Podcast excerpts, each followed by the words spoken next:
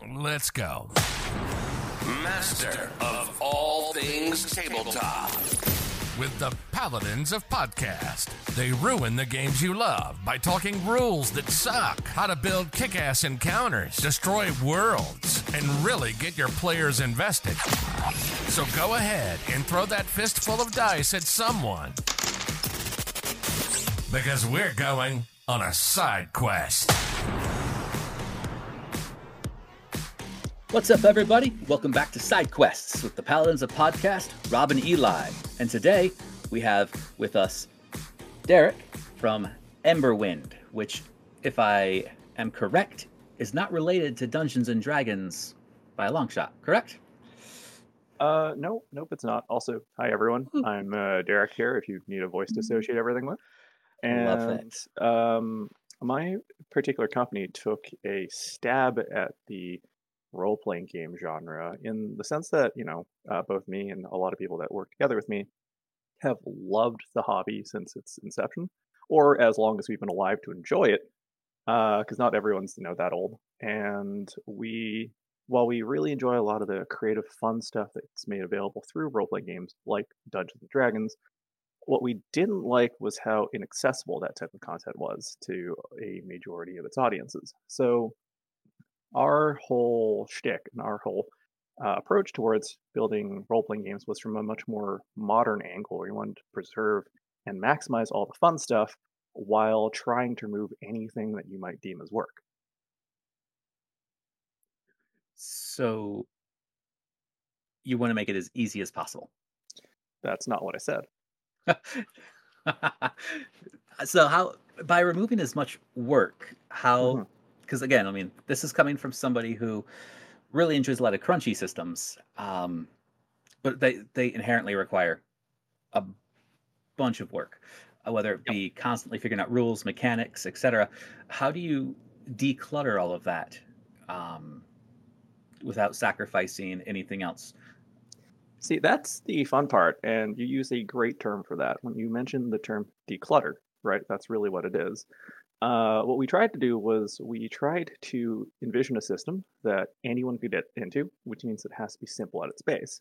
However, at the same time, we also understand that every type of player that sits around your gaming table, you're going to be coming in from different angles. Everyone enjoys different things. Everyone is going to have, let's say, different levels of education, different interests, and so on and so forth, right?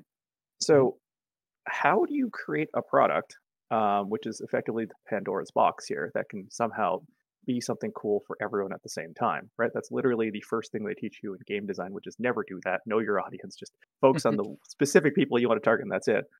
Um, but for us, we wanted to reach everyone, uh, and there's a very specific reason for that, uh, which I can get into later. But um, much bigger market if you're appealing to everyone.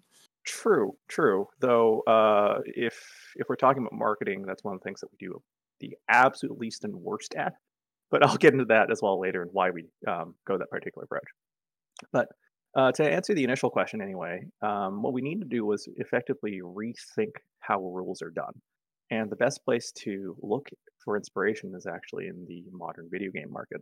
There's a lot of cool games there that, to fit larger audiences, they give you option sliders. They let you play around with difficulty. They let you play around with accessibility tools. They also let you play around with mods, right? And we thought, well, what happens if we strip down a system as robust and as wide as your typical RPG system into a one page rule set and make that the starting point? And then make every single additional system an optional one that you can pick and choose to modularly construct your own way to play. And So yeah, that's yeah, go for it, go for it. as as I'm following along, that takes the idea of modular rule sets and really builds on that. So I can pick and Mhm. choose, and that's built in. So That's built in, yes. okay. And we built it in a pretty unusual way because the way that you end up constructing your rule set doesn't have to match everyone else in your group to play with them. Okay. Oh, Can you How, how can you that work? expand on that? Yeah, so um, the secret behind Emberwind and its sauce is that it's built utilizing psychological statistics. And a part of that, the, the crux of it is known as normalization, where we take formulas and standardize it in a manner where you can actually measure it against each other. And when you have standard formulas, you're able to convert systems from one to another without affecting the odds.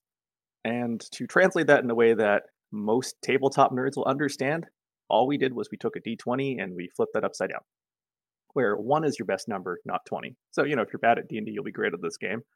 And the the reason why we did that wasn't just to be all special and all; it was to effectively generate a percentage based system, right? So in, in Emberwind, what you're trying to do is trying to roll equal to a target number or lower than that. So let's say you have an eight in a particular value, you want to roll eight or under on your d20. That translates to a 40% chance, right? And we can now completely substitute your gameplay systems provided that generates the same type of odds, but the mechanic of physically rolling a die is very different from, let's say, drawing cards from a deck. And depending on the gameplay mechanic you're utilizing, you're able to generate completely different play experiences. The uh, most common example that we use to describe this, specifically at like cons, is our Deck of Fate system, which is all about rewarding the role playing aspect of the game. And the irony here about most role playing games is that role playing is the worst part of it because it's not actually supported by the mechanic of rolling a die. How Mhm. many times have you come up with the perfect speech, some amazing, super charismatic performance where you role play the hell out of it and then you roll a one, right? It, it doesn't matter what you Right. said, that die just completely dooms you to failure. So, um, because of that, role playing in most role playing games has nothing to do with the ROLE role play. It has to do with ROLL role play. And in terms of like a mechanic, that's arguably very, very bad game design because the mechanic has nothing to do with what you're actually trying to do, which is encourage people to play into the imagination and, and actually role play. So to fix that, um, again, like we use that eight as the value, right? For your target number. If we Mhm. switch in a deck of cards, we can give you eight successes and 12 failures, which totals to the same 8 out of 20 odds as you would with rolling a die.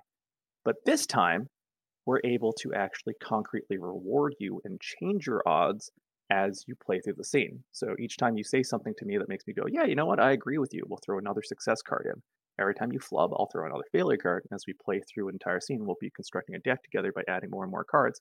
Where at the end, we'll shuffle and draw, where the odds of your success have now been impacted by what you're saying and not just what you're rolling. That is interesting. Yeah. How does and- that work for people who are not personally charismatic? that's an interesting point, and that's where we have other systems that come into play.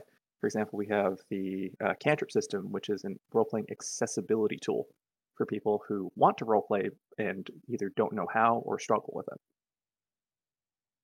Could Yep. you explain a little bit of that? Because all of this is new. I know most of our audiences uh, Yeah, tend yeah, to yeah. stick with the D20 systems, so this is mind blowing for me. Yeah.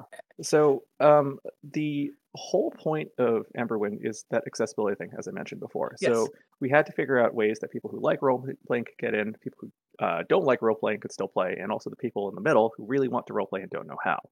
And if you imagine yourself sitting at you know your uh, your your RPG table for the very first time, and the DM goes to you and says, "You can do whatever you want." The first reaction most players have is they completely freeze because they have no idea what that means Uh, right? There, there are too many paralysis. options. Exactly. So what we need to do then to provide people with uh, some direction is exactly that: give them a prompt, something to get started.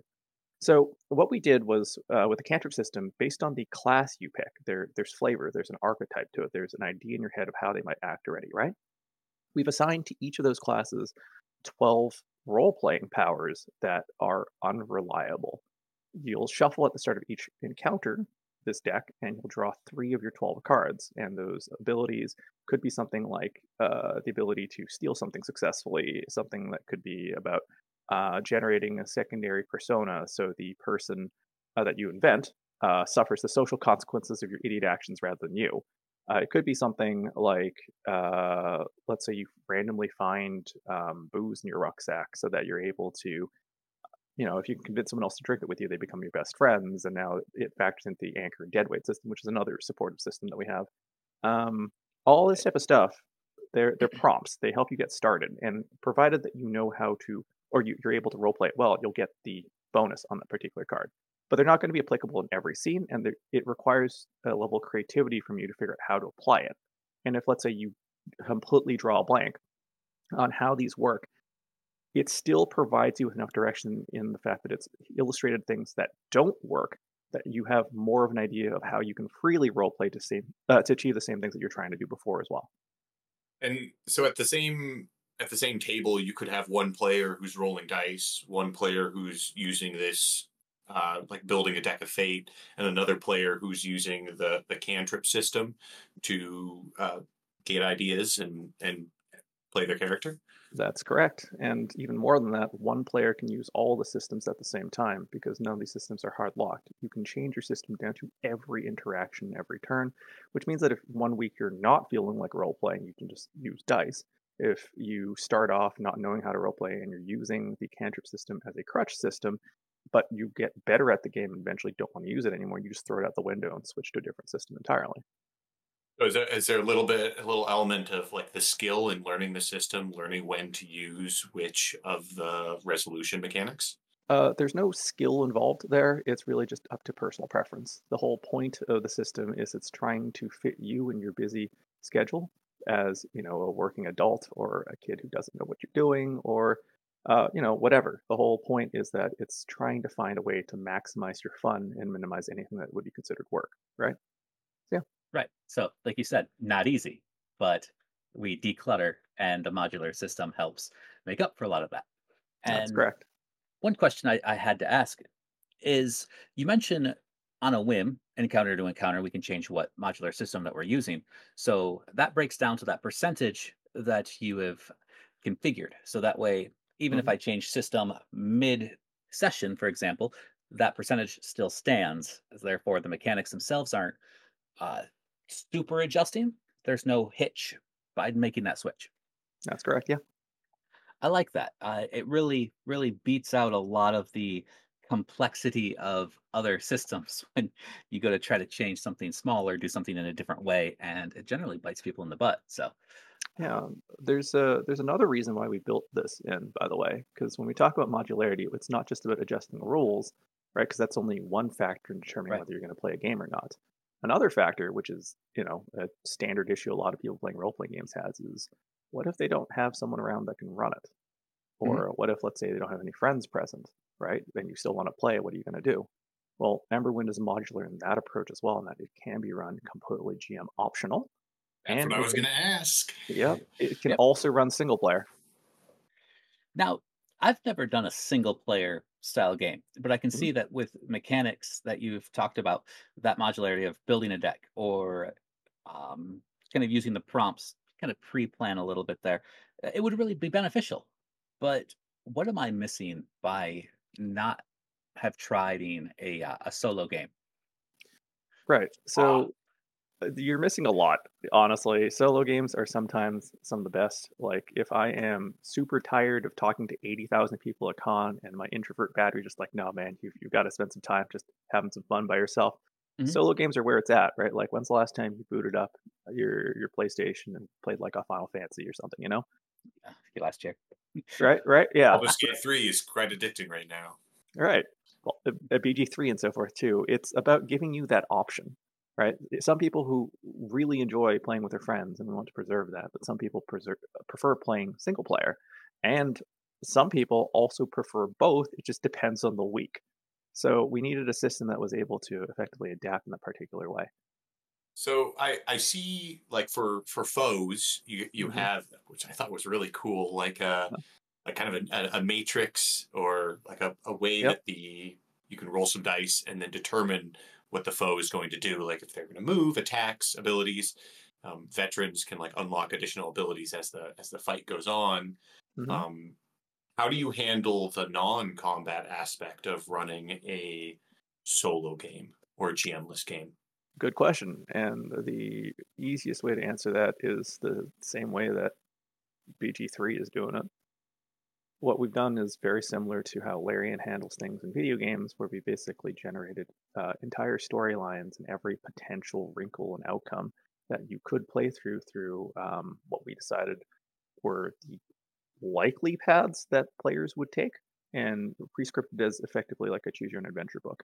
So if you play through any of our campaigns, it effectively functions the way that, let's say, um, Divinity or Baldur's Gate or even something like Dragon Age would on tabletop. And just like those games, you can play it single player or with friends. Nice. Nice. So we've talked quite a bit about some of the the modularity or the mechanics. Would you say that in a nutshell that sums up Emberwind? Or are we still missing a little bit of what makes it magical? That's not mechanic wise. Oh, yeah. So, um, probably the most magical part of this game is the philosophy behind it. Like earlier, I alluded to the fact that what we were trying to do was create a game for everyone, right? And Mhm. I don't mean that just from the mechanics perspective. That comes into the art design, the graphics design, even why all of our content is laid out landscape rather than portrait. I dig that. All of the content that we put together um, is something that I've been looking at to build for, for years, in fact, decades. And I've specifically come from a pretty unusual background. I mean, most people don't get into game design from a game design degree, surprisingly. But um, I walked a pretty convoluted path as someone who first specialized in philosophy and psychology before um, spending some time in occupational therapy and then finally psychotherapy before I departed all that to start working on games. And the reason why I did that was because um, I recognized while therapy is really great and useful in a lot of ways, it doesn't reach the majority of the public. And the people that it does reach, it doesn't necessarily always help. So, what Emberwind has built into it, believe it or not, is a lot of really cool psychotherapeutic principles that are there to support and help you um, feel better. It doesn't necessarily do so openly. And earlier I was talking about how we don't market it really, right? Right. Um, because it you don't need to know that stuff is working for it to work, right? Like simply having a good time with your friends is going to help you feel better than not. So there's a lot of this kind of invisible principle that's built into it. And similarly, if you think that everyone everywhere should have equal access to mental health, that's why we build things as accessible as we do. Um, every component of the game is built to not only be open mechanically, but also as open as we can to people with, let's say, neurodivergence. So while this game does not feature a dyslexic friendly font like the other games we have, uh, it is much more dyslexic friendly than most tabletop RPG books, right? And that landscape format is part of that because that gives you three columns rather than two columns for writing, which is a lot easier for people to read and digest. Um, in fact, the the fact that I even mentioned the other games really quickly, the whole point of our entire portfolio of games is by moving through all of them, you're actually able to adapt better to normal everyday life. Um, in quotes, normal. It's just you know what everyone defines as everyday life. Yeah. Um, if you are, let's say, neurodivergent, um, if you start with their simplest game, Snack Tech, which has no words, then move to Dungeons and Dinos, which has some words, but they're written in a dyslexic-friendly font using a lot of cool tricks to help you read and then move to Emberwind, which is the exact same level of trickery that Dungeons and Dinos employs, just with none of the dyslexic friendly font. The goal for you to press through everything is that you'll be able to read uh, non dyslexic friendly fonts better than if you hadn't played through the entire suite. Interesting. I like that. Um, Um, yeah. Can Can I ask? Uh, do you do you maybe have an example of some of those psychotherapy aspects that's that is incorporated in the game? Like, is there anything you can point at and be like, this has this goal? Yeah, there's a lot of that. Um, one of the most important things in um, the modern day kind of struggles of people is that everyone is somehow um, paradoxically both more interconnected than ever and lonelier than ever.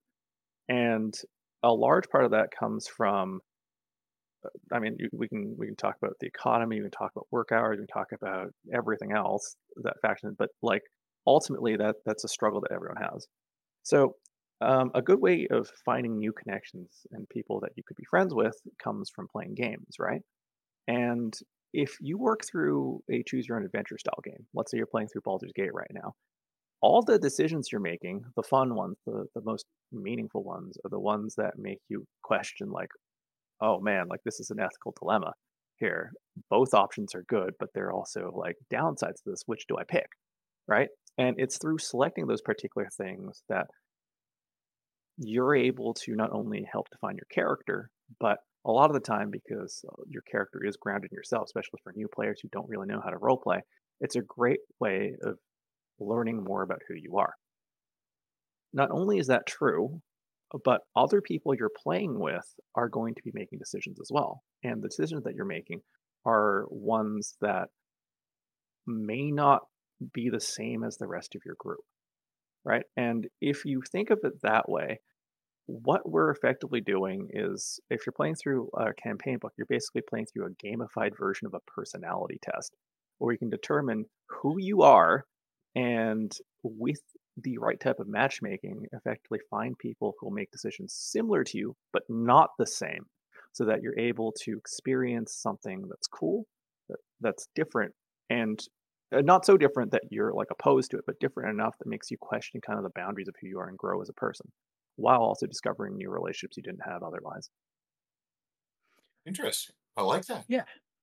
Yeah, absolutely. I think it's really um it's incredible how you have taken the idea of the philosophies um, of the psychotherapy to build them in, uh, and even without stating them, because these are conversations that individuals who experience uh, tabletop gaming hobbies for, like you said, decades have.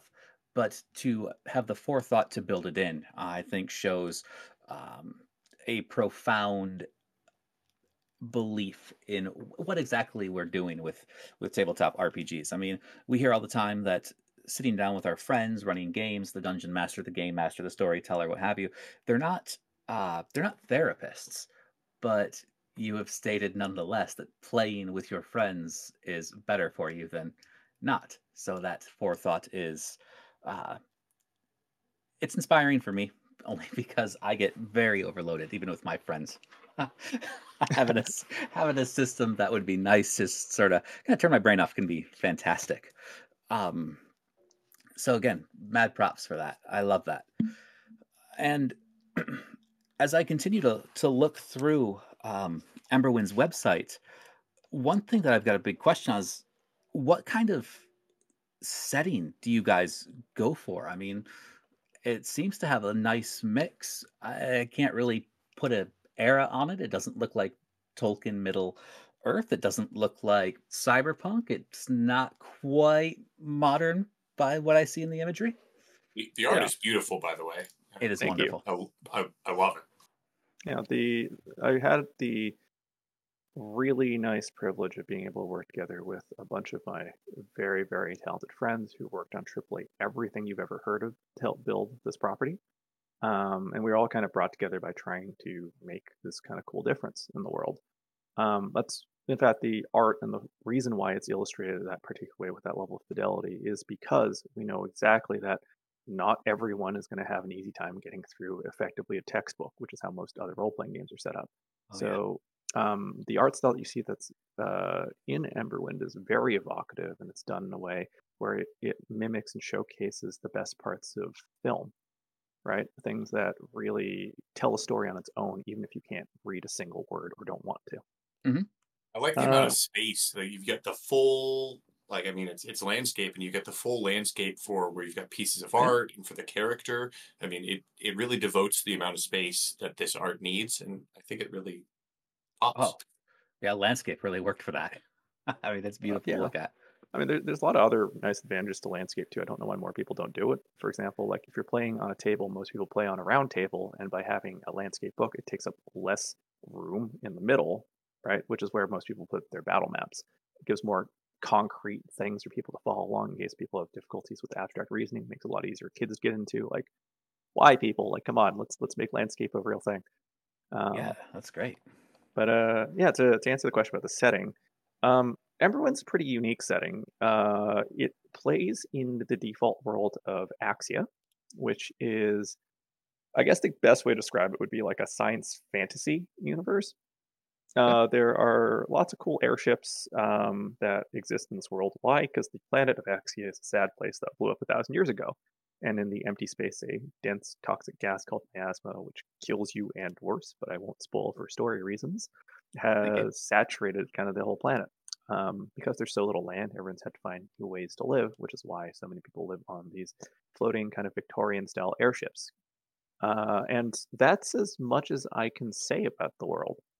The reason for that is because as you play through the game, um, be it the campaigns or your own custom content, the way the world's built is it's supposed to actually respond to you.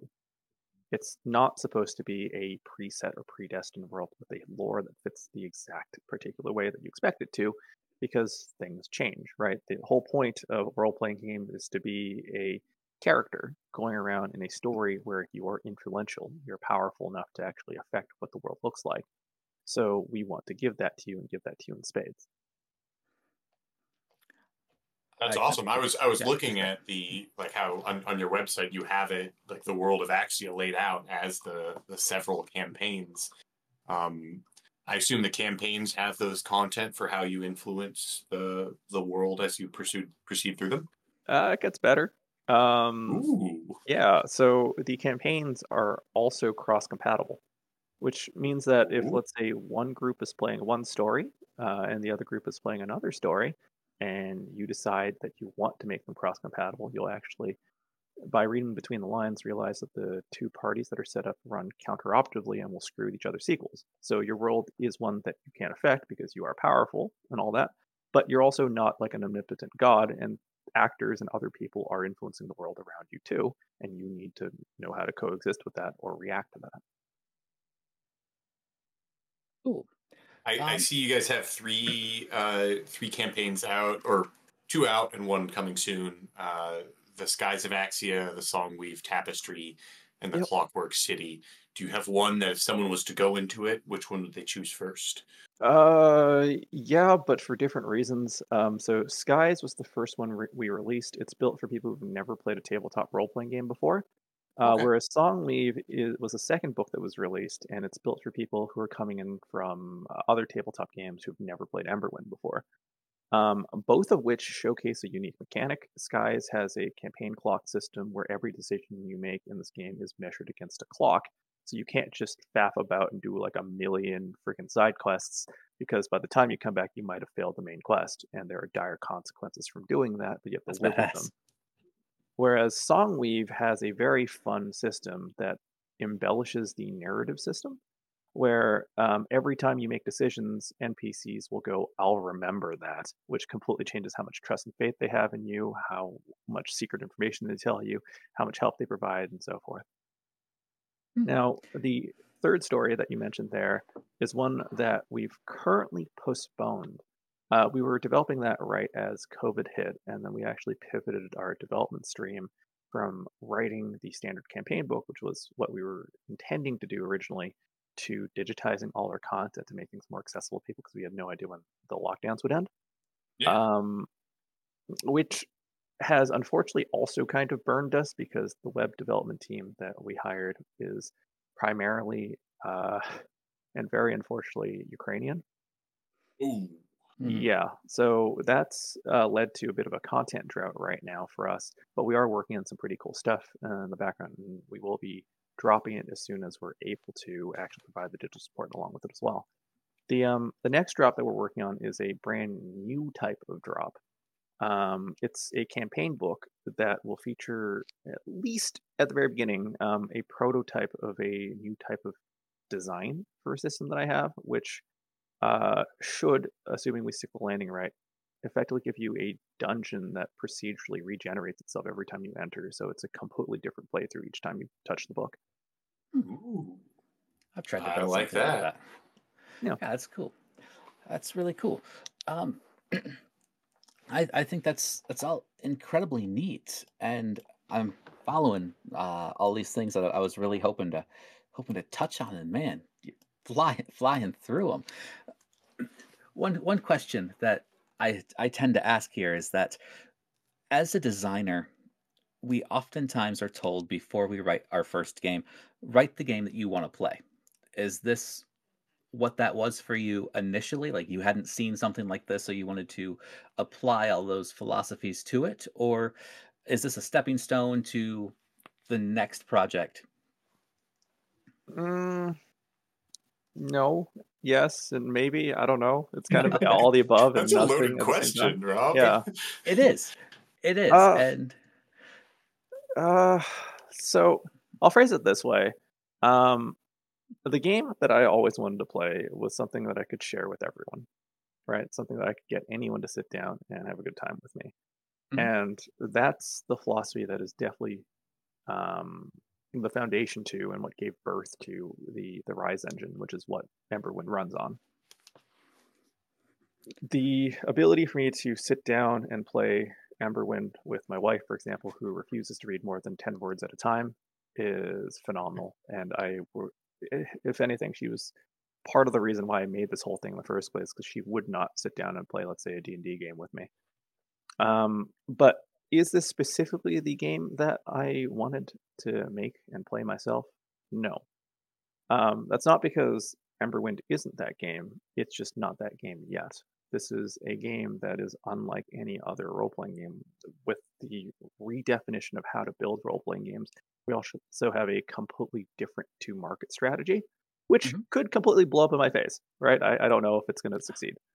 But a large part of why we're building it this way is because I want it to be an iterative process that constantly evolves and improves and factors in every part of the community in every step of the building.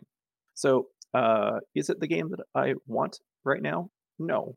Um, will it become that eventually? And it, it'll do so specifically from all the amazing feedback and input that the community puts into it. Well, yeah, it, it sounds like it's a it's a modular game that with with every adventure, with everything you put out, it builds. And so if if it's not what you like at the beginning, you can add more, twist it, and change it with the products you've put out. Um, you mentioned your in-market strategy or to-market strategy. You guys were at Gen Con. Um, you guys planning on going to any other conventions? Yeah, we're at like all of them. Um, just this coming weekend, we'll be at Fan Expo Canada, and then the next weekend after that, we'll be at PAX West. And- Sweet. I don't know, like a million others throughout the year. That's uh, that's gonna make for a busy summer. I mean, con season tends to what for you, Eli starts in February, right? And then It's all year round. yeah, Yeah, Yeah, if- yeah. if, you really want to find cons, if, you, you can't go too far without tripping on one. That's true. That's true. Um, I just actually found one that I didn't know of in Indiana, and I'm not too sure about it yet. I don't remember the name. It's small, and their Facebook group doesn't let people comment on any of their posts. It's highly unusual. Suspicious. Yeah. Yeah, very Feels that way. It feels that way. Um, awesome. So, as Emberwind sits and we look at it, I, I'd love to say that it is a game I'm confident in its success, and that comes from a a fan of the art style, the direction, and the thought behind it. Um, I've got a marketing background, and it's got it's got the right key points. So as long as it's there in front of people, it, it'll it'll roll, and I've I've got no doubt about that. I can't believe I missed it at Gen Con. It's how. Where, where were you guys at? I mean, but Gen Con's also enormous, so it's easy to Sure. miss something there. Uh, I mean, we've been in the same spot at Gen Con for several several years now. Um, but our booth always changes a little bit because we're always launching new and different types of products, and they're always focused around accessibility. For the last um, year or two, we've been really focused on pushing out a brand new IP line and card games that are catered towards even younger audiences because we realized with Emberwind we weren't hitting the mark with everyone like we were hoping for. Uh, and specifically, you know, the kids eight and under were, were missing out. Yeah. so you really intended this RPG to hit every age demographic. Yep. Awesome. now, knowing that, do you have intentions of finding a way to make the rule system and the mechanics scalable for younger audiences? Yep, uh, they already are for uh, for let's say twelve and up. Um, all you do is just drop a campaign book and play along that because unlike most RPGs where you have to digest and remember everything in the rule book or have a DM do it for you, you actually learn rules as you play and get to practice it immediately, kind of like a little tutorial message that pops up in the video game and then you do the thing. So it's actually really easy for for kids to get into it. Um, for younger kids than that, the answer to that's also yes. Um, I don't know if you or anyone listening here is checking out any of our card games, but we have a very cute one called Dungeons and Dinos, where it stars a bunch of little blue dinosaurs called Nomnosaurs who freaking love snacks and trouble. And that particular card game starts with them stealing their dad's D&D manual, realizing that them and their friends don't know how to read, but they don't care and they want to go on a make-believe adventure anyway, which is why they dress themselves and the entire neighborhood up, and now they're beating everyone up with cardboard swords and rubber mallets for fun. Um, it's it's a really cute game, and in all of our games, there is a reoccurring character. There's a little doggo that's called Rex and Snack Attack. It's the Woofle in Dungeons Dinos, and uh, they are a caped crusader called the Goodest Boy in Emberwind. Okay. And the secret there is that canonically the worlds may be connected, and that there is, um, eventually anyway, uh, one of the releases that we're planning on putting out is a crossover project where you get to play as the Nomnosaurs in the Emberwind universe, and there will be a simplified children's rule set for that, as kind of you know baby's first D and D. That's awesome. I love that. I've got uh I've got young kids. Um yeah, I've got six, four, and a newborn. So I'm always Oh. looking for ways that I can get them involved. And I've went through things like babies and broadswords. I've gone through little wizards, and uh, they they do it. They're okay, but I'm still looking for ways to find something that's simple enough for my youngest, who has a uh, a speech delay, to be able Mhm. to play. He's four. He can't quite enunciate words very well. I mean, you're, So- you're second youngest now. Yes, Yeah. yes, that's very true. Thank you. Um, like it's only been a little over a week, and I've already forgotten about her. Uh oh! Don't say you've forgotten Yeah. about her. oh no, I, I, oh, absolutely. She's adorable, by the way. Um, cool. I, I love it. I'm actually looking through the Nomnivore Games website right now, and the thing that, um, really caught my attention on the front page was we're neurospicy, neurodiver, excuse me, neurodivergent and mental health friendly gaming. Um, so again, that that falls through with your philosophy all the way through into these games as well. Um, it's It doesn't say absolutely incredible. spicy. Yeah, It does say neurospicy. That's awesome, isn't it? I I dig it. Um, so as a as a question on your uh, current games, is Emberwind your main jam, or do you find yourself kind of wishing that there was a game somebody would run? Like mine's always Space Marines. Nobody runs Space Marines for me, so I just stick to what I know. Got it. Um, you assume that as a dev, I have any time to play any games. Literally, all my time is either spent promoting stuff, uh, working on stuff, or sleeping. And the last one, it's uh, already in a dire shortage. Um, I would love to be able to play more things. Um, and honestly, it's a little weird. Like I, I like a lot of different systems. I like a lot of different games, but ultimately, the game that I like to lean into, as uh, you know, PG thirteen is going to sound, is really what my friends are into because I have like my most fun times when my friends are having a blast. That's So, fair. Yeah. That's fair. do, I- I- do you find can yourself agree. mainly running or uh, playing when you do have the opportunity? Ah, see that that's why I made Emberwind, so I don't have to run anything anymore as a five ever DM. Yeah. That's fair. I'm stuck as the forever DM, so Yeah, yeah. I get it. I get it. However, like you said, with uh with Emberwind, I don't have to be the DM. We can all just play. Yeah, and if you do want a DM, you can also, and it works just as modularly as all the other rule sets. You can only DM what you feel like, and only on the turns you feel like, and the system will take over whenever you don't want to do it. No, it's it's mainly uh, you said like kind of science, uh, science fantasy. Mhm. Um, do you have any intention of stepping into more of the science fiction uh, I do not. Yeah, I do not, at least not currently. Um, mainly because I think the most fun parts for a DM or a storyteller or, or whoever is the creative stuff, right? It's creating this imaginary, cool universe and whatever it is that you want. Um, the system itself is actually completely rules, or sorry, I should say uh, lore agnostic. So you can plug whatever world you want into it. It's it's really up to you. Uh, all the stuff that we've designed uh, in Axion itself is kind of the world I've always dreamt of, and I like playing in my own games. It's you know Mhm. Yeah. my baby, right?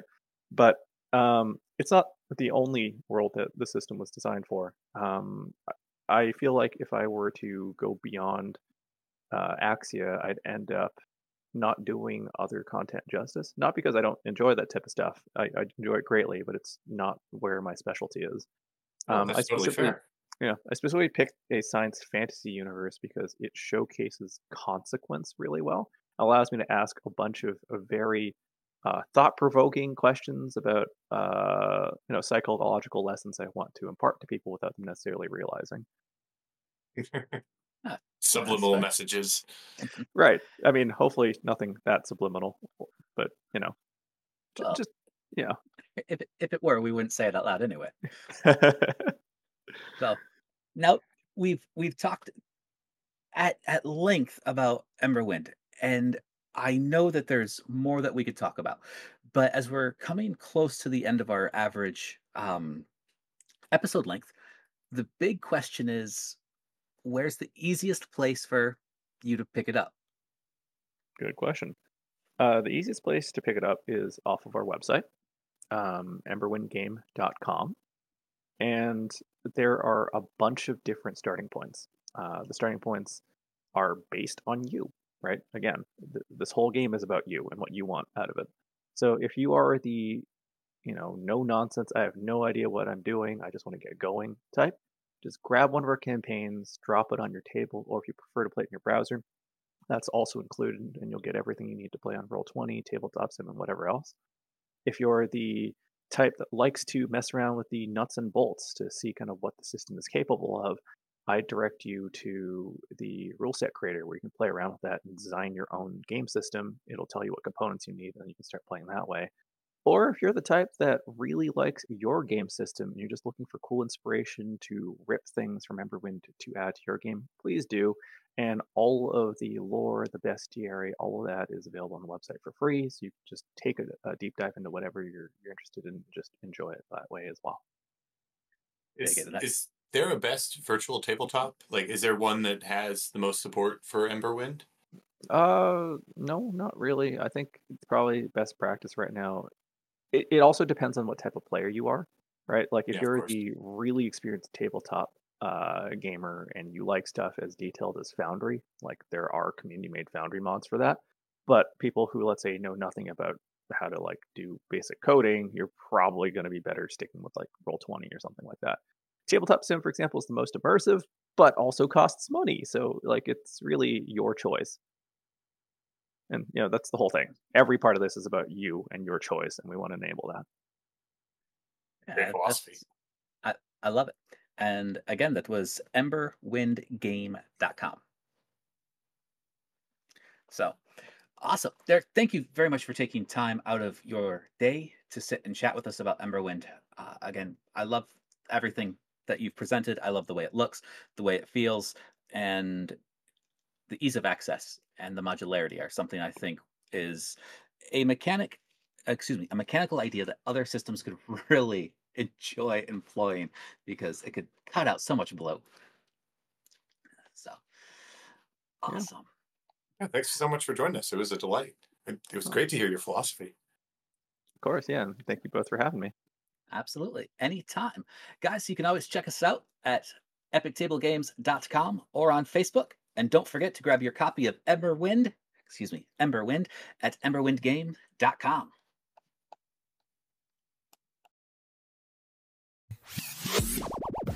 Okay, new intro. We've changed the name, and we're still using the word paladin. Paladin. I mean, it hasn't been used in the English language in about 200 years, but okay.